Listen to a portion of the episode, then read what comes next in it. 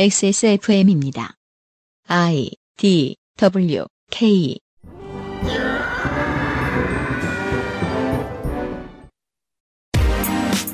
그 아실의 유승균 PD입니다. 정파성이 없으되 기성정치에서 소외된 청년의 목소리를 대변하느라 2010년에 만들어진 청년 유니언. 이 조직의 창설과 운영에 중요한 역할을 했던 조 소장이 지난 12년간 정치권에서 의미가 변화한 청년이라는 단어에 대해 평합니다. 자평치고는 꽤 박합니다. 오늘의 그것은 알기 싫다 이야기입니다.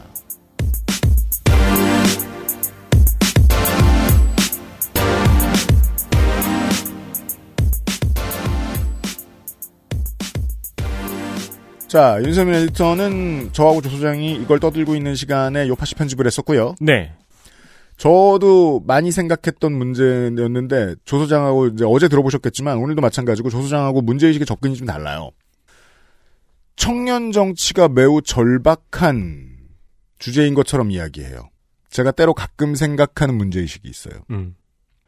온 나라의 모든 시설이 노키즈존이 되는 것이 차별금지법과 동일한 가치를 지닌다는 오해를 하고 있어요. 네. 술 먹으러 가는 바도 노키즈존이 돼야 될까요? 특정 사람들이 드나드는 어떤 클럽 형태의 영업을 하는 곳들도 노키즈존이 돼야 될까요?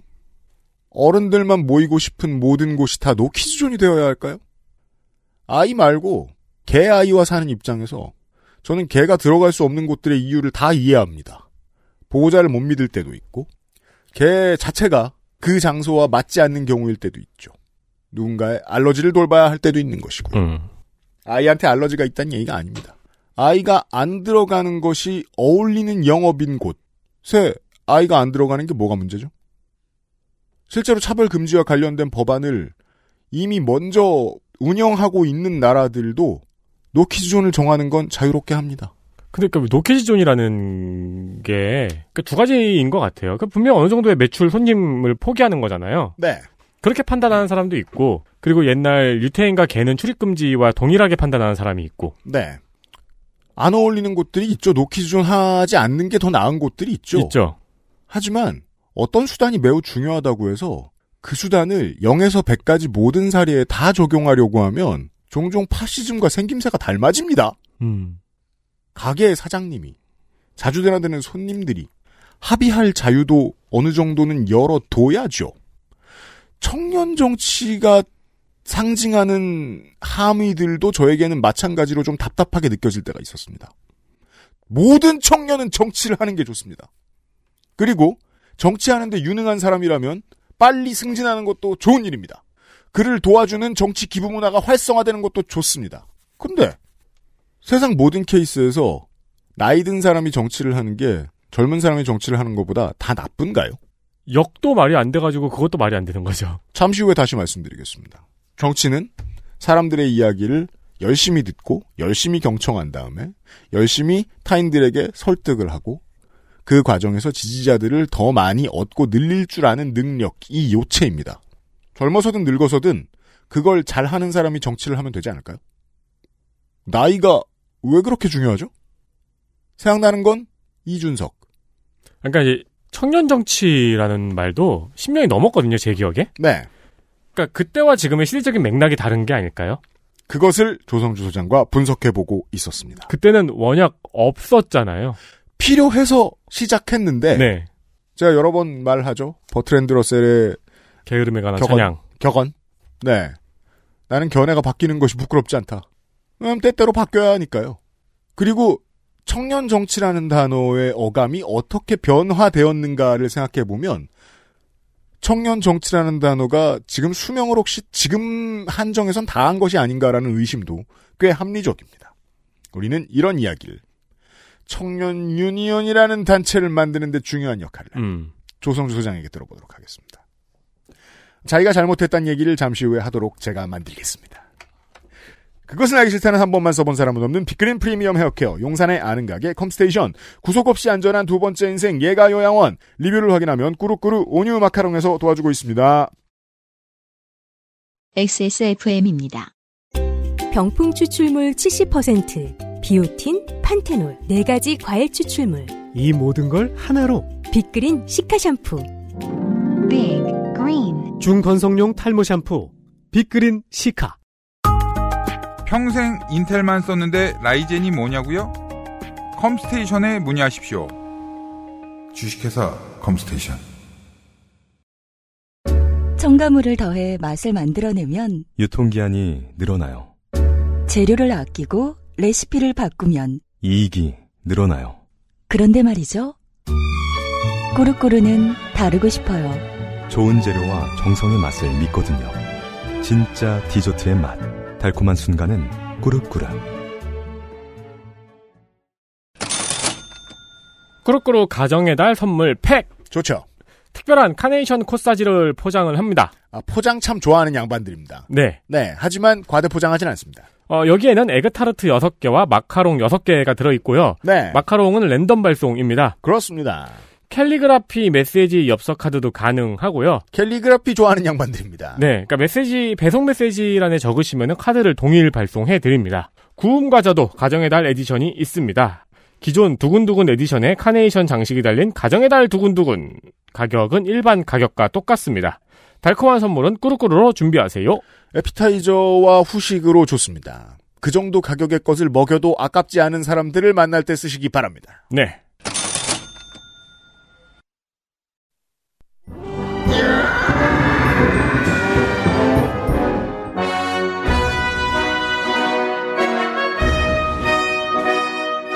학구적인 정치 탐방. 시사 아카데미.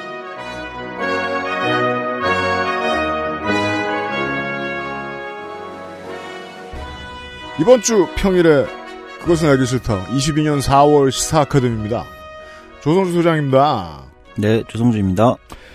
98년에 남평 의원의 아드님 나- 남경필 후보가 이제 사실상 지역구를 물려받으러 수원시 8달 지역구에 출마했을 때 33인가 그랬습니다. 청년 어쩌고 열심히 써붙였습니다. 1996년 부산 사하였나요? 야당으로 출마했었던 조경태 후보가 웃옷을 안 입은 포스터 유명했죠. 청년 어쩌고 써붙였습니다. 그때는 그건 이해 못할 건 아닙니다. 그냥 어리니까. 딱히 뭐 게다가 정치 이력이 뭐 일천하다 보니까 홍보할 것도 없고 그렇지만 그게 최고의 장점이었을까? 어, 롯데자이언츠의 프랜차이즈 이대호 선수가 올해 은퇴합니다. 이제 뭐 베테랑들이 은퇴할 때 그런 얘기 합니다. 아, 어린 친구들 기회를 뺏는 것 같아 미안하다. 저는 이렇게 생각합니다. 자기가 잘하면 주전하면 되지 그게 프로페셔널로서 할 말이 아니라고요. 이대호 선수 현재 성적 타율 3할 8푼 3리 타격 4위입니다. 6인가요? 이런 그냥 주전해야죠. 그게 팀에 좋고 리그에 좋은 일이죠. 물론 은퇴는 하고 싶을 때 하면 그만입니다. 직업을 고르고 버릴 자유는 무조건 개인한테 귀속되니까. 다만 젊은 사람들한테 자리를 내준다라는 말이 그렇게나 아름답고 백이면 백다 맞는 말인가? 전 모르겠어요. 그냥 생각나세요? 비슷해요. 야구단이랑 정당 정치라는 측면에서 보더라도 어쨌든 지금 직시 전력이 있고 또 뭐 좀 장기적 안목으로 리빌딩을 위해서 뭐 또 육성을 할 수도 있는 거 아닙니까? 팜에서. 물론 그렇습니다. 네. 그런데 이제 지금 뭐 팜에 있다고 그 사람이 젊다고 바로 뭐 직시 전력으로 무조건 써야 된다. 물론 현장 경험도 필요하지만 어, 예, 무조건 통하는 논리라는 건 사실 없는 것 같아요. 그러니까 로테이션을 안 거르고 이일이 선수를 계속 등판시킬 수는 있어요. 그렇다고 양현종을 불펜으로 내리면 안 되는 거예요. 그렇죠. 예. 그건 프로가 아니에요. 제 생각엔. 비슷합니다. 어, 지난 시간에는 2010년 정도까지 고 언저리까지 한번 우리가 얘기를 가져와 봤어요. 청년이란 단어가 정치권에서 어떻게 쓰이게 됐고 그럴 만한 배경은 무엇이 있었는가? 네. 그러니까 정치에서는 아직 청년이라는 단어의 의미, 그것이 이제 함의하고 있는 어떤 의미를 포착하지 못한 상태에 있었고 그러다 맞아요. 보니까 20대 이론이라든지 뭐 이런 것들이 잠시 이제 등장했다가 또 젊은 조성주 소장은 거기에 발끈했던 것 같아요. 문- 네. 자꾸 본인 얘기 안 하려고 그러는데 제가 계속 드립일 거예요. 그래서 이제 문매를 맞기도 하고 음. 20대 이론이 뭐 이런 상황이어서 아직 정치가 청년을 이제 소환하긴 전이었고 음. 사회적으로는 이제 제가 주류라 포함 어 얘기했던 이제 일배 현상이 한쪽에서 등장하고 음. 그 근저는 이제 아까 뭐 지난 시간에 어, UMC가 얘기했던 이제 뭐 DC도 있을 수 있고 뭐 이런데, 인- 뭐 문화적으로는 음. 어쨌든 일베로 대표되는 한 흐름이 등장했고, 그게 이제 굳이 사회현상으로는 그게 좀 더 주류적인 어떤 흐름이었던 것 같고, 네. 비주류적인 흐름으로는 뭐 청년 노동, 청년 주거, 뭐 청년 무엇, 뭐 이렇게 하면서 이제 한쪽에 이제 운동적 또는 정치적 어떤 흐름이 시도가 있었다. 이제 그게 이제 2010년쯤 흐름인 것 같아요. 물론 이제 다수는 침묵하는 다수, 진짜 주류는 아무래도 왜냐면 그들은 진짜 주류인 이유는 그들이 이제 판정을 해주는 거니까. 그렇죠. 어, 최종 승자를 판정하는 건 그들이니까. 네. 네. 아무리 소셜에서 자기들끼리 싸워도 침묵하는 다수가 대통령 뽑고 여당 뽑아요. 맞습니다. 네. 자, 그런 상황이었어요. 근데 정치에서 이 청년이라는 것을 굉장히 영민하게 빠르게 먼저 포착해서 어, 소환한 인물이 이제 그때 등장하죠. 조성, 조성주? 아니요. 나 말고 잘 만들어 보세요, 네. 어디. 누구? 안철수죠, 안철수. 안철수. 예, 네, 그렇죠. 당시 이제 2010년쯤에 초반에, 안철수 네. 예, 이제 등장하면서 음. 그러니까 흥미롭게도 당시 안철수 이제 그 당시엔 뭐 무소속이었고 그쵸 네. 뭐 서울시장 후보로 거론될 때잖아요. 네. 지금의 네, 안철수 인수위원장. 예, 뭐 네. 청춘 콘서트 뭐 이런 걸 하면서 청년을 이제 처음으로 이제 정치적으로 이제 호명을 한 거죠. 따라서 그때 배경이 막 새록새록 떠오릅니다. 예. 일베가 어떤 사상적 주류가 됐고, 음. 실제로 실업도 죽어도 문제가 있다고 논의가 되기 시작했고, 음. 오, 이 이슈 좋은데? 라면서 문 거죠. 네. 그러면서 이제 당시에 안철수 지금은 뭐 인수위원장이라고 불러야 되나요? 네. 뭐 하여튼 그분이 이제 서울시장 후보를 어 이제 고인이 된 이제 박원순 예, 전, 전 서울시장이 됐죠. 이제 넘겨주고 음. 그러면서 또 뭐 화제가 되고 이제 박원순 서울시장이 이제 서울시 거의 10년이 이제 9년 정확히는 9년이겠지만 이제 그게 열립니다. 그렇죠? 네. 예, 이런 시절이 열립니다. 이게 그러면서 역전되는 거예요. 갑자기 일베가 죽어버리고 음. 어 일베가 이제 수- 밑으로 죽어버리고 네. 이제 원래는 비주류였던 청년 노동, 청년 주거, 뭐 청년들의 어떤 경제적 고통을 중심으로 한.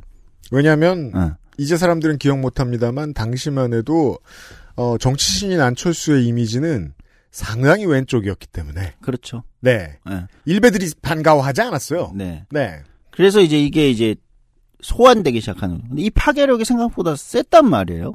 맞아요. 네. 당시에 이제 2010년 서울시장 보궐선거도 그랬고, 그 지지부진하던 민주통합당이 크게 긴장할 만큼이 됐습니다. 네. 네. 그러면서 이제 2012년 대선까지 2012년 대선은 거의 그 기억하실지 모르겠지만 당시 이제 패배하긴 했지만 이쪽 민주당 쪽 계열이 패배하긴 했지만 거의 어 청년을 메인으로 세워서 치른 선거다 이렇게까지 볼 수 있을 것 같아요. 지금 대선을 제외하면 민주당이 이제 가장 높은 비율로 득표했던 대선이었습니다. 네, 네. 맞습니다. 음. 어 그러면서 갑자기 주류와 비주류가 바뀌어 버린 거죠. 일베가 이제 비주류가 되고 저런 뭐 상종 못할 뭐 무엇이 되고 사실 이 당시 일베 같은 흐름은 정치권에서 일베를 소환한 건 불가능하잖아요. 아안 물론. 그 어려운 걸 해낸 사람이 있는데 지금은 10년쯤 지나니까 일단 전 세계가 한번 극우에 의해 흔들렸고 그 흐름이 한국으로 돌아 돌아왔죠. 지금 음. 네. 2022년에. 그쵸. 네. 근데 당시까지만 하더라도 미국의 대통령 누구였어요? 오바마예요. 네. 네, 그러니까 달라요. 아직까지 그런 식의 그, 그, 퍼퓰리즘? 이런 것들이 본격화되긴 전이란 말이에요, 세계적으로도. 높은 지지율로 재선했어요. 네, 맞습니다. 네. 그러니까 그런 상황이었기 때문에, 음. 어, 제가 볼 때는 일베가 사회현상적으로는 훨씬 주류적 흐름이었는지 모르지만 정치적으로 소환되지 않으면서, 유럽은 여전히 노동당과 3인당이 메이저였고. 네. 음. 정치적으로 소환되지 않으면서 그냥 인터넷에 있는 찌질이 문화, 예를 들면 그죠. 이렇게 이제 규정되어 버리는 거죠. 어디에나 찌질이 있으니까. 예, 이렇게 되고, 어, 사회, 정치적으로는 청년들의 노동과 뭐 어떤 경제 문제라든지 주거 문제라든지 청년들의 고통, 이게 이제 주류로 등장해 버리고, 음. 이게 정치의 힘이라는 게 좀 무서운 게, 또는 강력한 게, 음. 이게 이제 제도와 정책의 영역으로 들어가시 하면 이제 이게 주류가 되는 거거든요. 네. 예, 그러니까 청년 무슨 뭐 청년 수당, 뭐 청년 관련된 수많은 제도와 정책들이, 음. 어, 한 2010년에서부터 한 2000, 지금 대선 정도까지, 그쵸? 한 10년을 예를 들면 이제 이게 한국 사회의 정치에서 굉장히 중요한 어 주류의 어떤 분야로 하나에 등극하게 되는 겁니다. 이게 되게 재밌는 게 그래서 주요한 의제가 되죠? 음. 그러면 한국에서는 다른 나라는 모르겠습니다. 가장 안 보이는 기초의회가 적극적으로 처리해줘요. 네. 역설적으로 메이저 정치는 그 의제를 던지고 음. 그거와 상관없이 흘러갑니다. 네. 그런 경향이 있죠. 동일하게 얘기할 수 있어요. 지금 어 20, 30대들이 무슨 집이라도 얻으려고 하고 창업이라도 하려고 할 때 지원받고 저리대출 받고 이러자면 다 그건 군청과 구청 가서 도움받을 수 있습니다. 맞습니다. 군의회, 구의회, 도의회, 시의회가 다 처리해놨어요. 네. 그리고 무 누가 그렇게 했는지 우리는 알지도 못해요. 그리고 실제로 메이저에서 우리가 지지했던 와 저 사람은 청년을 대변해 줄 거야라고 생각했던 안철수는 타이베이 시장 커원저 모델과 비슷하게 됐죠. 처음 나올 때 신선해 보인다고 했는데 결국 한 10여 년 동안 컨텐츠를 못 보여주고 우경화됐어요. 네, 그렇죠. 예, 그렇더라고요. 그래서 이제 제도와 정책의 영역에서 청년이라는 담론은 원래는 굉장히 비주류였는데, 그러니까 사회운동 내에서도 2010년대에 등장했을 때도 굉장히 비주류였고, 저게 맞는 거야? 또는 저게 어떻게 성립할 수 있어? 이런 이제 여러 가지 의구심을 품고 있었음에도 불구하고, 그 사이에 한 10년간, 어, 특히 지방 정부들을 중심으로, 그쵸? 지방 정부들을 중심으로 2017년 이제 문재인 정부 출범할 때까지 엄청난 이제 제도적 어떤 정책적 제도적 성과를 거둡니다. 2000년대 중반, 말 초반 이때만 해도 한 20년 뒤에는 청년들이 한 달에 10만 원만 내도 몇 년 뒤에 3천만 원 주는 적금을 도에서 만들 거야? 이런 소리 하면 미친놈 취급받았을 겁니다. 맞습니다. 이제 다 하잖아요. 예, 다 하잖아요. 진보 보수를 떠나서. 어. 그러니까 원래 비주류였던 데가 갑자기 제도 정책적으로 주류가 됐는데 하나는 이제 여기서 이제 그 욕심 욕 뭐 이 표현이 뭐 꼭 나쁜 의미의 욕심이 아니라 욕심이라는 게 꼭 나쁜 거면 아니니까 이제 여기서 이제 더 뻗어 나가려는 시도들을 하죠. 전 뭐 저도 이제 그런 그 일원의 한 명이었고 자 그러면 이제 제도나 정책 영역이 아니라 직접 정치를 해보면 어떠냐. 음. 이 청년들이 네. 이제 이런 생각을 하게 되잖아요. 자연스럽게. 자연스럽게. 예, 하게 되는데 여기서 딜레마가 생긴다는 거예요. 저 역시도 이 당시에 어 2010년대 초반부터 정치와 관련된 고민을 할 때마다 생겼던 딜레마는 아니 그런데 청년 정치란 말이 성립할 수 있는 단어냐라는 거예요. 근본적인 근본적 이번 질문. 주의 질문. 음. 청년 정치란 단어가 성립할 수 있냐? 청년 플러스 정치. 예. 그게 성립 가능하다면 노년 정치도 가능한 거고 무슨 정치도 가능한 건데 그럼 그 사이에 차별성이라는 게 뭐냐? 그런 이제 질문을 할 수밖에 없는 거죠. 그죠. 젊으니까 더 깨끗하다? 성립하기 어려워요, 사실. 그 조금만 얘기는 생각해 보면. 뭘 갖고 있냐면 늙은이면 더러워진다. 어, 니까 희망이 아니에요. 그렇네. 그럼 더러워지기 전까지만 쓰겠다는 거 아니야? 예. 그건 또 뭐야? 근데 지금까지도 그런 담론이 굉장히 힘을 얻는 건 그러니까 뭐 삼선 금지, 뭐 몇 살 이상은 뭐 출마 금지 이런 얘기를 가끔 포퓰리즘적인 공약을 심지어 진보적 후보들이 낼 때도 있어요. 이게 제 진심인데요. 정말 다 헛소리입니다. 네. 다 헛소리입니다. 그러니까 젊으면 깨끗하냐 또는 젊으면 더 유능하냐 송해 혐오예요, 그건. 젊으면 뭐더뭐 진보적이냐 사실 이렇게 성립할 수 있는 게 없잖아요 논리적으로 그러면 청년 정치라는 단어를 묶었을 때 청년과 정치를 묶어서 청년 정치라고 할 때 이것이 가지는 정치적 의미라는 게 유의미한 공익적 의미라는 게 있는 거냐 실제로는 금융권의 노동 인식 같아요. 음. 빨리 자르겠다. 마흔 되면 명퇴시키겠다. 그렇게- 너 젊어서 좋구나. 음. 라는 건 나중에 20년밖에 안 지나서 너 늙어서 싫구나라고 말하겠다는 뜻이라고 뭐가 다를까? 네. 이 딜레마를 제가 볼 때는 아마 약간 이제 진보적, 개혁적, 진보적 계열에서는 아직도 청년 정치라는 단어가 성립할 수 있는가에 대한 이 디- 근본적 딜레마에 대해서 해소하지 못한 것 같아요. 정치에 오래 있었던 저도 역시 그래서 청년 정치라는 단어 자체를 별로 선호하지 않습니다. 솔직히. 자, 잘하는 정치인은 어떤 사람일까? 기본 기들을 따져봅시다. 사람들의 욕망을 이해하는 능력, 그리고 그걸 조율하는 능력. 음. 조율하다가 본인의 이해를 최대한 덜 끼워 넣을 정도의 심지, 그리고 이 정도의 능력을 두루 갖추고 있을 때 이 사람에게 표 혹은 지지가 되어서 사람들이 원하는 걸 충분히 밀어줄 수 있을 만큼의 뒷배, 세력, 이걸 다 갖추고 있어야 되잖아요. 네. 제가 아는 한 그 모든 능력은 시간이 걸려요. 음. 청년과 오히려 상관없다기보다 거리가 멉니다. 네. 그래서 굳이 조금 더 들어가서 얘기를 하자면 그래서 청년 정치란 단어는 사실 근본적으로 모순되는 지점 또는 성립하기 어려운 자기 논리를 못 갖추고 있기 때문에 굳이 얘기하자면 지금 시기에 한국 사회의 청년으로 상징되는 어떤 문제를 대표하는 정치. 즉, 왜 노동시장은 달라졌는가. 그래서 지금의 젊은 세대가 겪는 노동시장의 핵심적인 문제가 왜 주류 의제로 등장하지 못하고 있는가. 음. 예를 들면 이런 질문을 던진다면 그건 의미가 있겠죠. 그렇죠. 왜 죽어? 한국의 부동산은 왜 40년 전, 50년 전에 4인 정상가족 모델을 중심으로 음. 그렇죠 설계되고 그들의 소득의 어떤 생애 소득 기준, 과정, 사이클 그거에 따라서만 되어 있는가? 자, 이걸 보죠. 음. 회장님이 주장하는 말을 한번 다른 식으로 얘기해 볼게요. 나와 있는 요즘 청년 붙어 있는 모든 의제에서 다 청년 하나씩 빼보자는 거예요. 음. 그럼 어떨까? 북극요 소장하고 우리가 어, 스웨덴 얘기할 때 얘기했죠. 3인주의 국가도 대도시에 평생 짱 박혀 있는 주민들, 늙은 주민들 때문에 청년들이 집을 얻기가 힘들어서 고생이다. 음. 정반대의 이유로 똑같은 결과가 나왔다. 그럼 이건 똑같잖아요. 집을 구하고 싶은데 구하기가 힘들다. 음. 청년 빼도 여전히 해결해야 될 이슈죠. 그렇죠. 예. 하나하나씩 다 그렇게 격파가 가능할 것 같아요. 맞습니다. 청년을 하나하나 빼보자. 네. 직업은 구해야 될 거 아니에요. 집은 구해야 될 거 아니에요. 그래서 아주 엄밀하게 얘기하면, 그러니까 마케팅 홍보적인 어떤 정치 마케팅, 정치 홍보적인 측면을 제하고, 그렇잖아요? 음. 제하고 얘기한다면, 어, 아젠다라는 측면에서 보면 그 아젠다들은 다른 정치라고 얘기할 수 있을지 모르겠지만, 음. 그렇죠?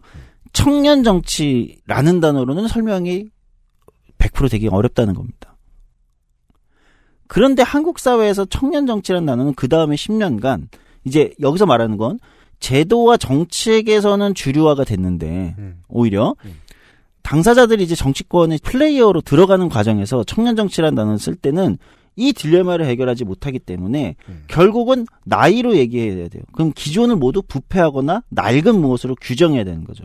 그럼 이제 문화적인 얘기밖에 할 게 없어요. 자, 가장 드러나는 네, 건 네. 문화니까. 음. 그러니까 꼰대 정치. 음. 자, 저 꼰대 정치. 저, 저런 낡은 문화. 근데 그거는 상당히 파괴력이 있을 수는 있거든요.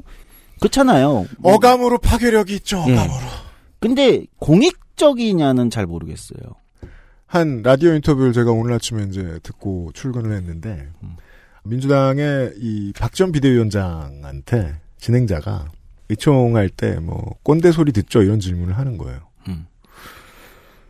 아니 뭐가 궁금한 거지? 그렇지. 본인도 노인인 주제에 음. 그 규정을 통해서 뭘 얻어내고 싶은 거지? 음. 자 봐요. 낡은이라는 단어도 꼰대라는 단어 사실 마찬가지인데요. 네. 부정적 어감만 남아 있어요. 네, 사실 그게 문제예요. 실제로 그게 뭐냐라고 물어보면 보수는 신나서 규정해요. 이건 민주화 운동 세력이다. 음. 이건 친중이다. 정치적 목적이 있는 사람들만 막 정의 내요. 음. 그렇지만 실제로는 정의할 건덕지가 별게 없습니다. 차라리 낡아서 싫은 게 아니에요. 음. 민의를 제대로 대변 못해서 싫은 거지. 그쵸. 사실 그게 중심이에요. 그러니까 이렇게 얘기하면 모르겠어요. 차라리 지금 시대가 이렇게 노동시장도 그렇고 지금 경제도 그렇고 지금 외교 안보적인 어떤 구조도 그렇고 이렇게 변화했는데 왜 이 변화된 상황에 맞는 아젠다와 의제와 정책과 어, 정치적 메시지를 우리가 내지 못하고 있는가. 음. 이 문제를 얘기한다면 저는 있을 수 있다고 생각해요. 그러면 공천받는 그 사람이 젊어야 하는 문제가 아니라 그렇죠. 젊은 당원들이 얼마나 유입되는가의 문제라고 생각하면 그건 맞아요. 또는 아젠다가 얼마나 신선한가? 아젠다가 얼마나 어, 지금의 어떤 그 시점에 맞는가? 그 영역은 언론인의 책임 방기고요. 그러니까 이런 측면이지 이게 문화적인 어떤 측면에서만 머물러 있다면 사실 우리가 원하는 그 정치의 변화, 사람들이 원하는 정치에 느끼는 답답함과 정치의 변화라는 것은 문화적으로 세련된 정치인이 나와주기를 원하는 게 아니지 않습니까? 사실 이게 아님에도 불구하고 마치 이렇게 포장해서 이게 또 효과를 거두기도 합니다. 아이러니하게 정치에서. 음. 문화적으로만 세련됐을 뿐 내용이 없는데 음. 그게 뭐 효과를 거두죠. 네. 연예인처럼 음. 연예인을 비하하는 건 아니지만 정치가 연예인은 아니잖아요. 정치인이. 지난 대선 미국 대선 때 민주당의 피트 부디지지 시장이 나왔을 때 덮어놓고 열광하는 분위기가 좀 있었습니다. 이 사람은 꽤나 친자본적이고 그 국방력 강화에 힘쓸 인물로 알려져 있었지만 그가 오픈리 게이라는 이유로 음.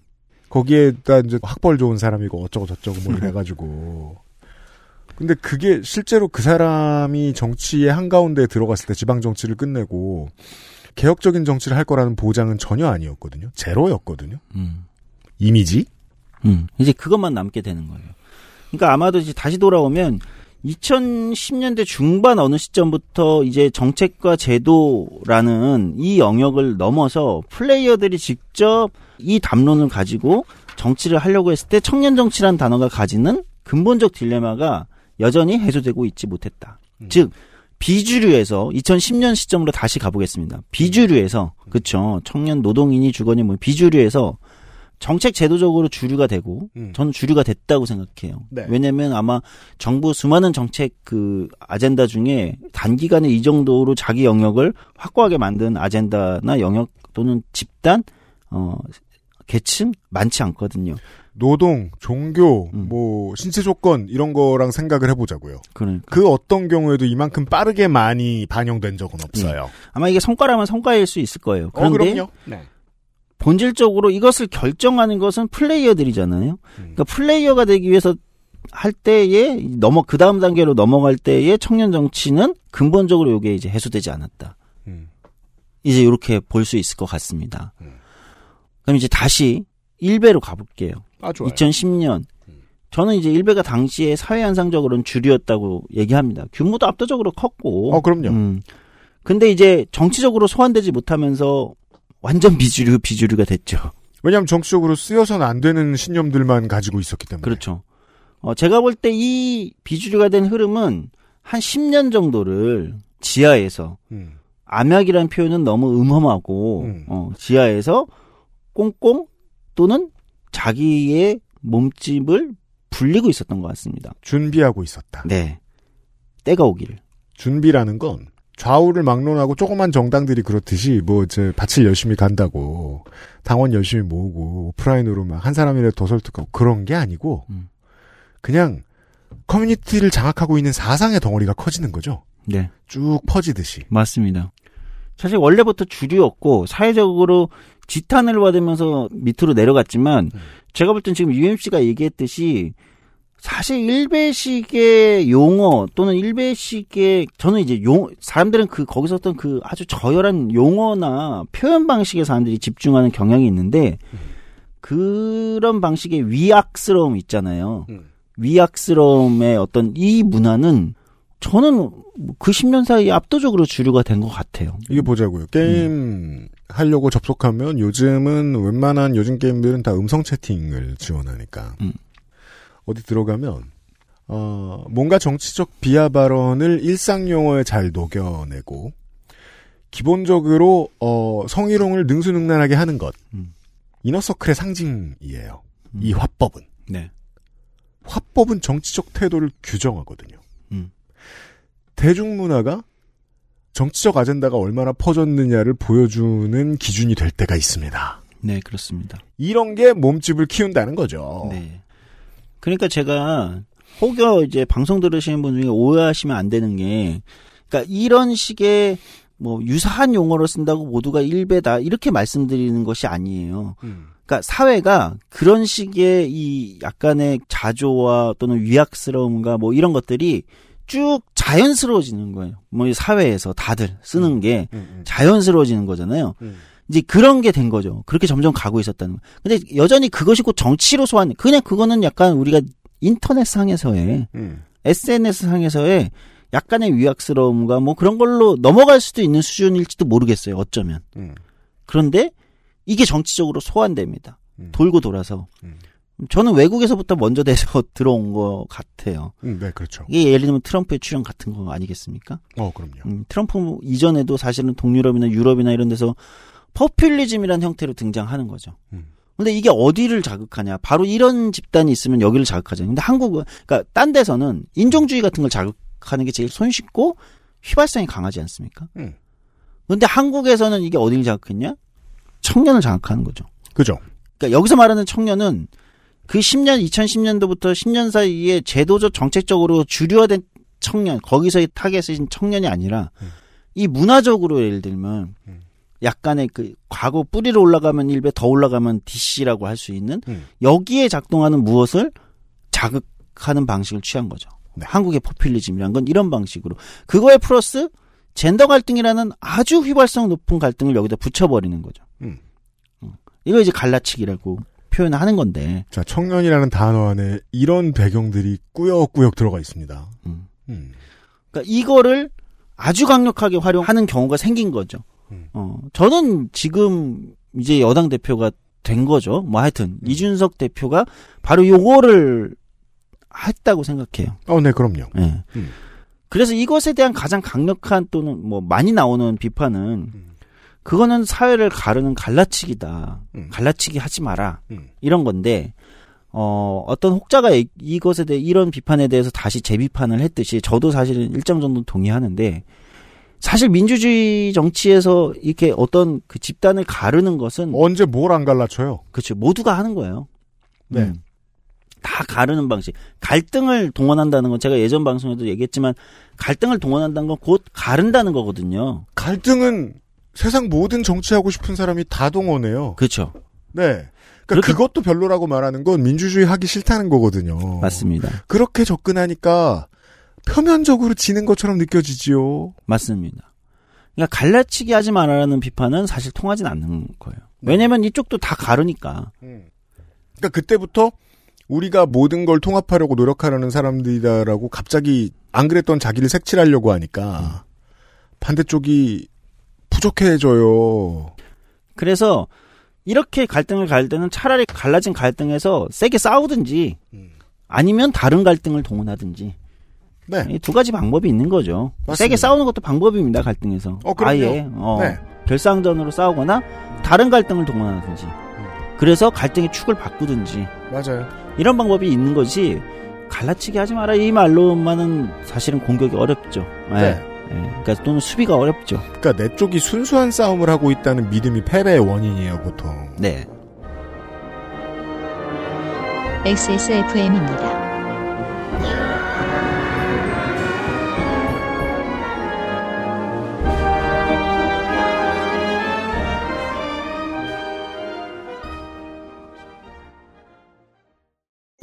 두피가 건조하고 간지럽다면 트러블이 생기고 심지어 비듬까지 아직 빅그린 안 써보셨나요?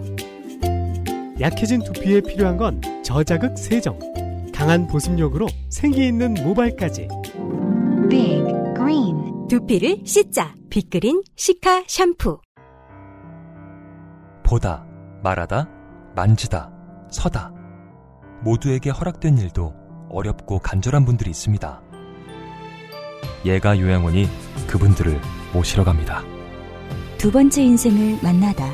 양주 예가 요양원. 스포츠카처럼 강력한 사양의 high-end급 PC. 고가의 장비들을 내 손으로 조립하는 일, 시간과 열정, 꼼꼼함과 치밀함이 필요합니다. 초보라면 부작용으로 몸은 관절염을 얻거나 쿨러는 물이 새게 될 수도 있습니다. 컴스테이션을 고민해 주십시오. 이달의 PC로도 custom 사양으로도 빠르고 견고하게 만들어 드립니다. XS몰과 010-8279-5568 컴스테이션을 만나보세요. 주식회사 컴스테이션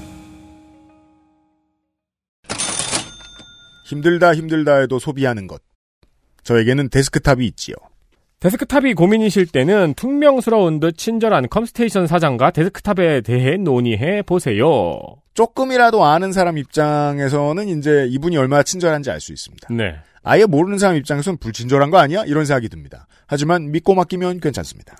네, 열정의 AS, 현실적인 가격, 원하는 성능에 맞춘 풍부한 경험을 바탕으로 한 견적. 음흠. 데스크탑 PC를 찾고 있다면 컴스테이션과 한 번쯤 얘기해볼 가치가 있습니다. 어, 지난번에 지나가다 퇴근길에 들렀더니 대충 견적만 한 2천만 원이 되는 네.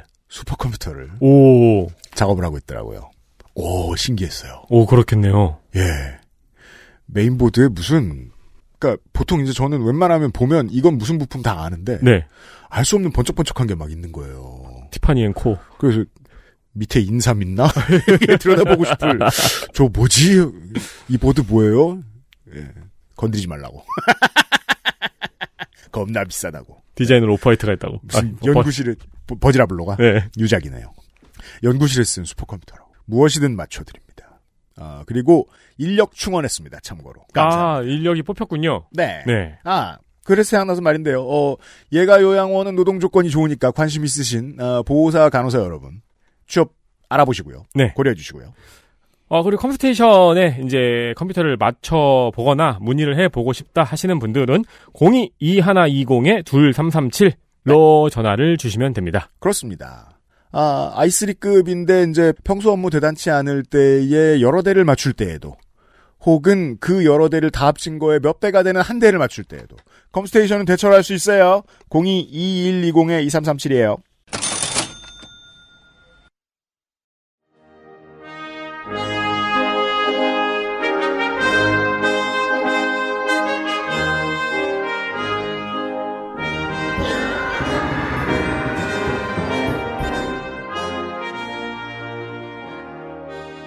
다시도 이제 원래로 돌아오면 2020년대 어느 시점에 이준석 대표가 바로 이 약 10년간 잠자고 있던 또는 비주류로 억지로 이제 정치적으로 소환되지 못하면서 비주류로 내려갔던 이들을 정서를 깨웁니다. 예. 정서와 이들을 강력하게 젠더 갈등이라는 거를 어, 양념을 가져와서 이것을 소환함으로 인해서 아주 강력한 파괴력을 보여줍니다. 음. 솔직히 네. 아주 강력한 파괴를 보입니다. 그 뿌리는 결국은 다시 돌아가면 그 10년을 비주류로 했었던 일배가 될 거고 다시 돌아가면 DC라고 뭐 네.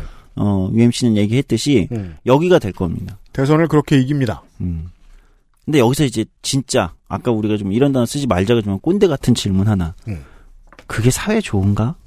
그게 사회에 공익적인가? 저는 이준석 대표가 어, 당권을 그렇게 해가지고 이제 결국은 잡아 나가는 음. 그 정치적 성과와 음. 그 파괴력이나 이런 것에 있어서 그냥 순수하게 정치적으로 높게 평가합니다, 솔직히. 결과를 냈죠. 네. 결과를 냈다는 측면에서 높게 평가합니다. 음. 근데 많은 사람들이 정치는 결과로 얘기한다 치면 어떤 결과냐? 음. 결과는 히틀러도 냈어요. 사회를 갉아먹는 결과죠. 예, 결과는 히틀러도 냈고 트럼프도 결과를 냈고요. 네. 음. 다 결과를 냈습니다. 그러니까 저는 이렇게 믿는 거예요. 본인이 태어나서 언젠가부터 정치를 하고 싶다고 생각했을 때 이런 방식으로 성공하길 원하지는 본인도 절대 원하지 않았을 것이다. 원했을 수도 있지 않을까? 모르겠어요. 뭐 그럴 수도 있겠습니다만. 어쨌든 그런 그러니까 순수하게 정치적인 어떤 힘으로 결과를 냈다는 측면에서는 저는 사실 높게 평가해야 된다는 측면이 있습니다. 그것을 막 폄하하고 싶진 않아요. 음. 솔직히. 음. 어 저도 이제 작은 정당에서 그런 도전을 해봤던 사람이고 그게 얼마나 어렵고 어, 자신에 대한 확신과 네. 무엇이 있지 않으면 힘든 거라는 건 저는 조금만 조금이나마 알기 때문에. 음. 근데 제가 가지는 의문은 이, 이 제가 굳이 오늘 그리고 어제 이 방송에서 계속해서 이 청년 담론이 계속해서 한 20여 년 또는 더 거슬면 한 30여 년에 걸쳐서 무엇으로 왔는가를 봤을 때 그럼 지금 이준석 대표가 얘기하는 그 청년에 남아 있는 건 뭐냐는 거예요. 남아 있는 거. 그 근간에 남아 있는 건 지금까지 우리가 쭉 시계열로 짚어봤던 이 모든 것들은 사라져 있고 위약만 남아있다고 생각해요. 정서만 남았죠. 예. 과연 한 사회에 한 국가의 여당 대표가 그 위약으로 사실은 정치를 하는 것이 맞는가? 음. 어, 혹자들은 또 이렇게 얘기하겠죠. 그런 윤리적 비판을 해서 뭐해? 그렇죠. 저쪽은 차별을 공고화하겠다고 열심인데. 예. 이렇게 얘기하겠지만 저는 정치가 윤리를 근본적으로 그 윤리를 지워버리면 그 순간 그건 정치가 아니기도 한 것 같아요. 음. 음. 몇안 되는 약점이죠. 지금 보이는. 네. 저 위약스러움에 얼마나 많은 사람들이 계속해서 공감할 수 있을까? 휘발성은 있다고 생각해요. 왜? 아까 UMC도 얘기했지만 사람들은 누구나 그런 속에 그런 것들을 저는 없겠습니까? 어떤. 대상과 어떤 편견과 누군 우리 모두는 어, 민주주의라는 원리가 우리 모두는 편견과 부족함을 가지고 있는 존재들이라는 전제에서 출발하는 거기 때문에 그리고 그건 어떤 방식으로든 해소돼야 돼요. 음, 해소가 안 되면 해소하겠답시고 정치가 나서서 그걸 전면에 내세워 버리니까요. 그렇죠. 지금처럼. 바로 지금 이제 그런 거 같아요. 음.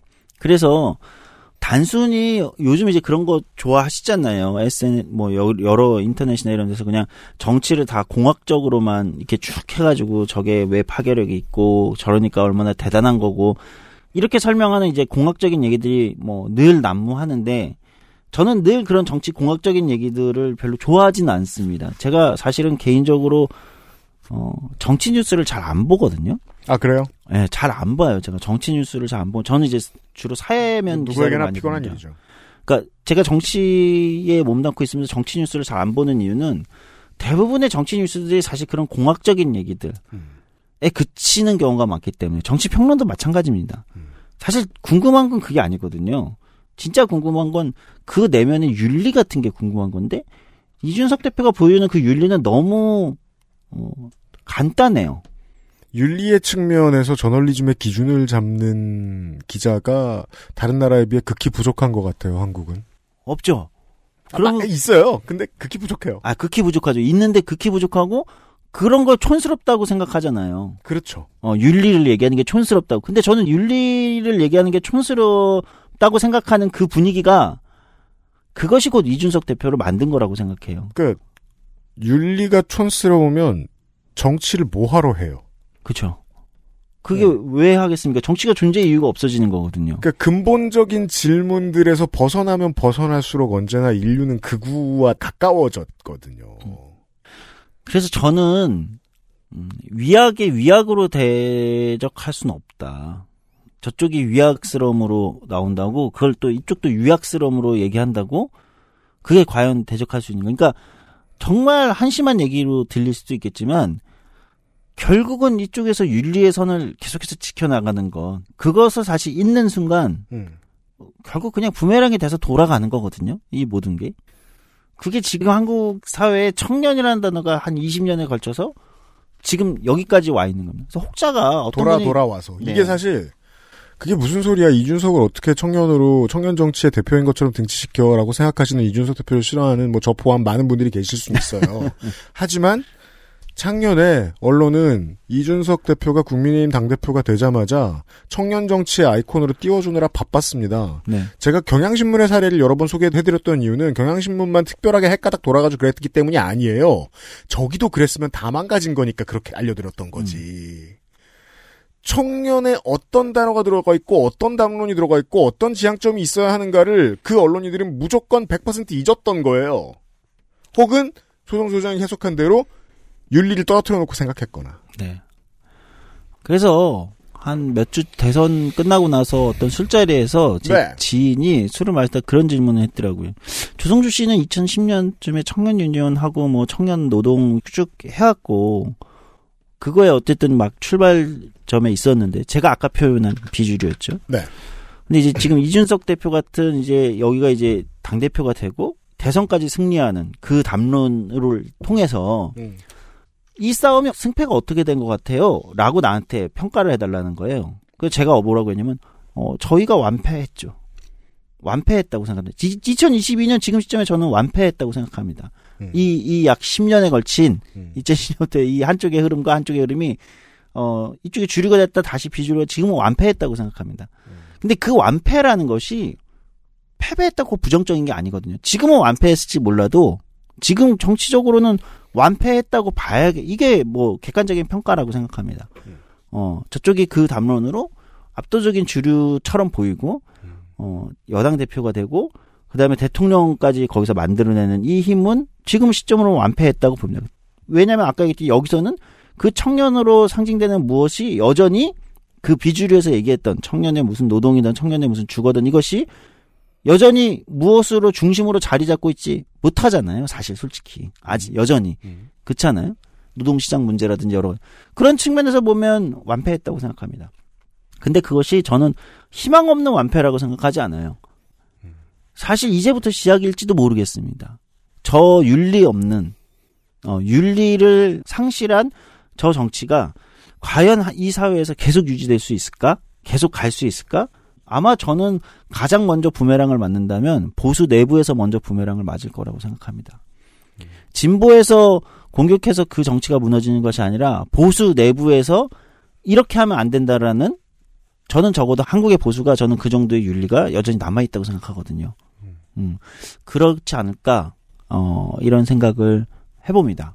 그래서 이 큰 흐름들의 청년이 그래서 저는 이제 결론은 뭐냐면 그래서 청년이라는 단어가 이제는 그 자체만으로 공익성을 가진다고 보기는 이쪽도 왼쪽도 오른쪽도 어려운 시대가 됐다. 자 이제 진짜 아젠다 얘기를 하자. 그러면 네. 음. 이제 그런 시대가 오지 않았나 이런 말씀을 드릴 수 있을 것 같습니다. 얼마나 쉽나요? 청년이란 단어를 툭 던져놔요. 그게 무슨 수로 절대선이에요? 그러니까요. 살다 5만 청년을 다 만나봤고 나도 5만 청년이었구만. 청년이라는 말은 다시 말해 사람이란 소리죠. 100세 시대니까 60살까지 청년으로 쳐주는 게 전 맞을 것 같아요. 네. 네. 노동 정령 인구 정도로 쳐주면 그거 청년이라고 하자. 설득력 있네, 100세 시대면. 왜냐하면 눈치 보이니까 지금 지하철 세 칸에 못 앉아요, 예순 되면. 네. 본인 자존심 때문에 앉기 싫은 것도 있지만, 음. 저기 섞이고 싶지 않아요, 아직. 청년이라는 단어는 그만큼, 아, 이렇게 표현해. 실체가 없다기보단, 실체가 겁나 다양해요. 네. 따라서, 노동 주거 문제의 절벽에 시달리는 사람만 청년인 것도 아니고, 네. 일배 오래 써본 사람만 청년인 것도 아니에요. 네. 청년은 시민인 거죠? 맞습니다. 그러면 청년이 아니라 시민이라는 단어를 쓰는 게 오히려 청년들한테도 좋아요. 어, 저 완전 동의해요, 이 얘기. 확장성이 커지잖아요. 그러니까 요즘 신체 조건 다른 분들과 관련해서 이런저런 논의들이 드디어 시민들 사이에 활성화돼서 논의가 되고 있습니다. 어찌 보면 이것도 이준석의 반작용이죠. 이준석식 청년 정치의 반작용. 네. 가장 많이 얻는 교훈이 그거잖아요. 신체 조건이 다른 사람한테도 뭐 최대한 넓게 맞춘 물건이 인류가 쓰기 제일 편한 물건이다. 음. 그렇다면 지금까지 10년 동안 논의됐던 조성주가 한 2005년쯤에 발했던 청년 정치의 가장 올바른 확장판은 그냥 시민 정치죠. 정치죠, 그냥 정치. 맞습니다. 그렇게 불러주기를 원했던 거고, 그렇게 불러야 맞다고 생각해요. 그래서 이제는 그 시대가 됐다, 아예.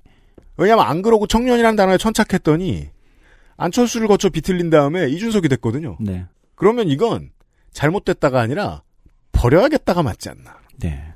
그런 얘기죠. 맞습니다. 일종의 뭐, 한 절반은 저의 반성문 같기도 하고요.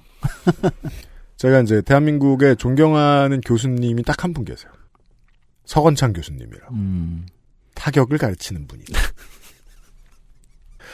이분이 이제 그 지금의 160경기 체제도 아니고 144경기 체제에 의해서 어, 전무후무한 200안타 기록을 세우십니다. 그냥 뭐 수업이 열렸다 하면 하루에 안타 두 개 치는. 근데 그때의 타격 폼을 그 다음에 바꾸십니다. 음. 목에 담도 너무 많이 오고 그 유명한 타격폼 예. 컨택이 안 되는 지점이 있다면서 음. 그러고도 그 다음에 또 3할 쳐요. 음. 한번 안 될 때도 있었지만 음. 그 정치가 말이에요. 저는 국민의힘 내부에서 정말 그런 생각 많이 할 것 같은데 연패를 해도 우리가 그냥 영영 망할 거야라고 생각하지 않았을 겁니다. 네. 사람들의 도덕률, 사람들의 가치 기준 어딘가에서 우리가 대변해 줄 것이 있다는 굳은 믿음을 가진 사람들이 있었을 거예요. 그게 중진들이든 뭐 오래된 보좌진들이든 여의도 연구소든 우리한테 흐름이 한번 돌아올 거다. 음. 라는 생각을 했을 거예요. 흐름이 돌아왔어요. 뭘로 얻어왔느냐? 청년이라는 단어. 음. 모르겠습니다. 무속? 사회 지도층이 원래 가지고 있던 권위? 이런 것들의 총화로 그리고 이제 이제 시민들이 동일한 목소리를 내고자 하는 의지에 대한 백래시 음. 이런 것들이 표를 몰아줬어요. 그래서 원래 같으면 시의원도 안 뽑아줄 것 같은 사람을 대통령으로 만들어줬습니다. 쾌거죠. 질 사람 데리고 와서 이겼으니까. 심지어 저쪽에서 데리고 와서 이겼으니까. 음. 그러면 그 다음에는 소장님이 말한 대로 되겠죠. 지금 들고 있는 가장 큰 칼이 나를 찌를 수 있습니다. 네. 이게 만약에 잘못된 가치관에 기대고 있다면. 그렇죠. 근데 이 청년이라는 단어가 한 decade 동안 여기 돌고 저기 돌고 하더니 무게 모양이 이상해졌어요. 네. 그 뭐 스물다섯, 스물여덟, 서른, 서른둘 이런 사람들 민주당이 들어 데리고 들어와서 공천 주고 뭐 만약에 떨어졌다 험지 갔다가 그럼 방송도 나가고 청와대도 가고 합니다. 기대가 커요. 하지만 제가 지금까지 만나보고 대화해보고 언론에서의 움직임을 지켜본 바 그냥 보통 에버리지한 청년들하고 똑같아요. 80년대에 알던 본인이 본인의 삶의 완전한 리더였던 그 정치인들이 아니에요. 2020년대 청년이에요. 어디 줄 쓸까? 어디 줄 서야 되는데? 나는 무슨 스펙이 필요한데? 그냥 똑같은 고민하는 청년들이에요. 어, 이런 사람들한테 80년대 같은 갑작스러운 지도자가 나올 것 같은 이미지를 투영하려고 하는 늙은 기자들이 보이더라고요. 음. 이 사람들 머릿속에도 청년이라는 단어가 얼마나 많이 비틀어져 있는 것인가 생각하면 아찔해요. 어, 다 돌아보려면 시간이 엄청 많이 필요했을 것 같은데 압축해서 얘기해봤습니다. 이게 얘기하자면 진짜 끝도 없겠네요. 네. 왜냐하면 정말로 정말 많이 왜곡됐어요. 청년이라는 단어. 네. 이제 네. 외국, 외국될 만큼 돼서 조성조 한몫했어요. 끊어낼 때가 되지 않았나. 네. 저도 지분이 있습니다. 이 왜곡에. 어, 중요한 때 타격품을 바꾸는 거예요. 예, 전성기 때 좋은 일입니다. 그래서 이제 이번 선거에서 어떻게 되나 봅시다. 네. 곧 다시 보겠지 뭐. 다음 방송에서 안 보기를. 안 만나기를. 그만 비웃자 그래도 출마 안 되는데. 네. 조성주 소장 열심히 하세요. 네. 보게 되면 다시 봬요. 네, 알겠습니다. 시사 아카데미였습니다. 네, 고생했습니다. XSFM입니다.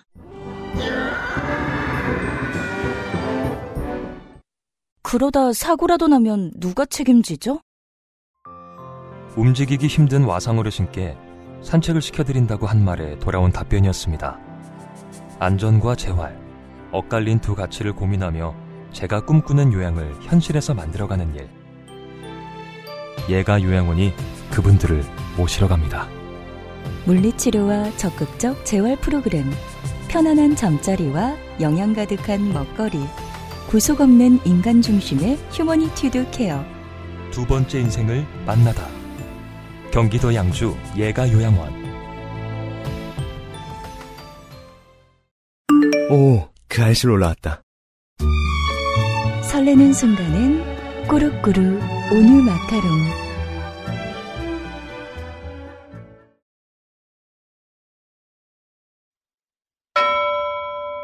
금주의 의사소통. 자, 끝으로 의사소통. 트위터에서 쿠마 히메인 러브님께서 앗! 이 사람인가요? 하고 리트윗을 하나 해주셨는데 네. 서울 지방인 것 같죠? 그렇죠. 서울역 같죠? 공항철도. 4호선이 보이니까요. 네. 서울역에서 예수님이 있고요. 네. 그러니까 예수님으로 분한 예수님이 있고요. 네. 어, 예수님을 겁내 두드려 패는 지금 이게 로마군이 있네요. 손에 망치로 못을 받고 있는 것 같죠? 그죠. 못되게 구는 것을 퍼포먼스를 하시는데 네. 아니 이걸 지금 쉬지 않고 맨날 해야 할 정도로 근데 이게 그때 우리가 나성인이 이게 그 네, 나성인이 봤다는 전달해줬다는 거죠. 한겨울에 로마 복장 그 병사 복장 네. 입고 그러니까 이제 예수님이 또 하려 그러니까 옆에 로마 복장 입은 할아버지가 네. 그만해. 그, 그 상황인가 봐요. 근데 옷이 따뜻해졌어요. 그죠. 그래서 로마 병사들도 저, 저, 운동화에 추리닝을 입고 있고요. 네, 예수님도 구두를 신고 있어요. 예수님도 구두를 신고 있어요. 그리고 저 로마 병사는 비닐을 쓰고 있는 것 같은데. 저, 마미손 네. 복면 같은 걸 쓰고 그렇죠. 있습니다. 네. 그리고 짧은 지식인데 짧은 네. 지식이라 죄송합니다만은 음. 여기 로페는 로마 병사가 지금 채찍으로 예수님을 때리고 있거든요. 네. 근데 저 채찍이 음. SM 할 때 쓰는 것 같은데 네. 왜냐면 소품 삼아 가져온 거겠죠? 현대 사회에서 채찍을 구할 곳은 성인용품샵밖에 없기 때문이죠. 그렇죠.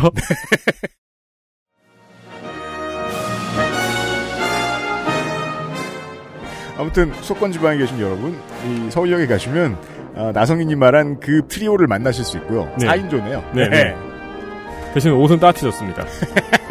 내일 이 시간에 스판덱스 영웅전 아, 더 배트맨에 대한 이야기를 하도록 하겠습니다. 실제로는 이제 배트맨학 입문 시간이고 영화 더 배트맨에 대해서는 인상평 정도만 있습니다. 네.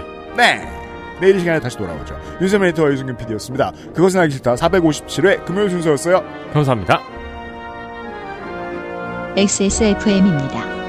I D W K